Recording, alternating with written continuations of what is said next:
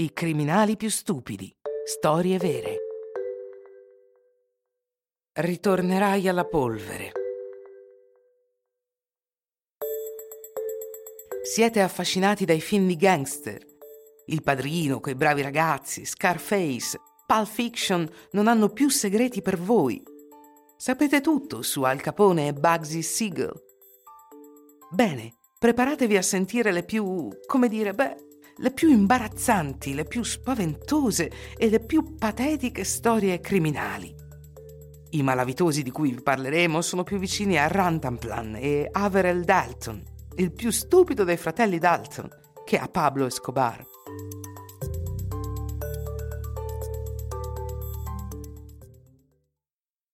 Le apparenze sono spesso ingannevoli.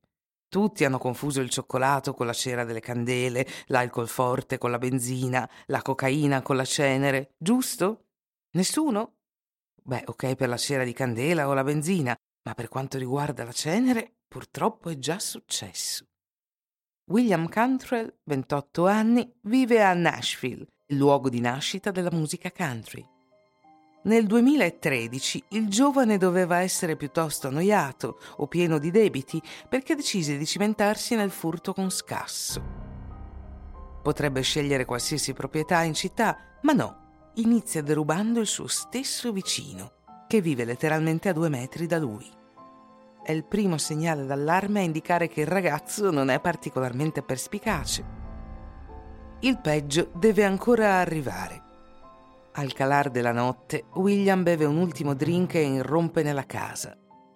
Dopo una breve visita si rende conto che non farà jackpot stasera. Prende una console di giochi e una piccola scatola che sembra contenere cocaina e se ne va prima di svegliare il suo vicino. Una volta lo scoperto, sopraffatto dal rimorso, prende le distanze e si rifugia da sua nonna, che vive nello stesso quartiere. Le confessa il suo misfatto. La nonna dà un'occhiata agli oggetti rubati e si ferma sulla piccola scatola stranamente familiare. Scopre che non si tratta affatto di cocaina, ma di un'urna funeraria contenente le ceneri della madre del vicino.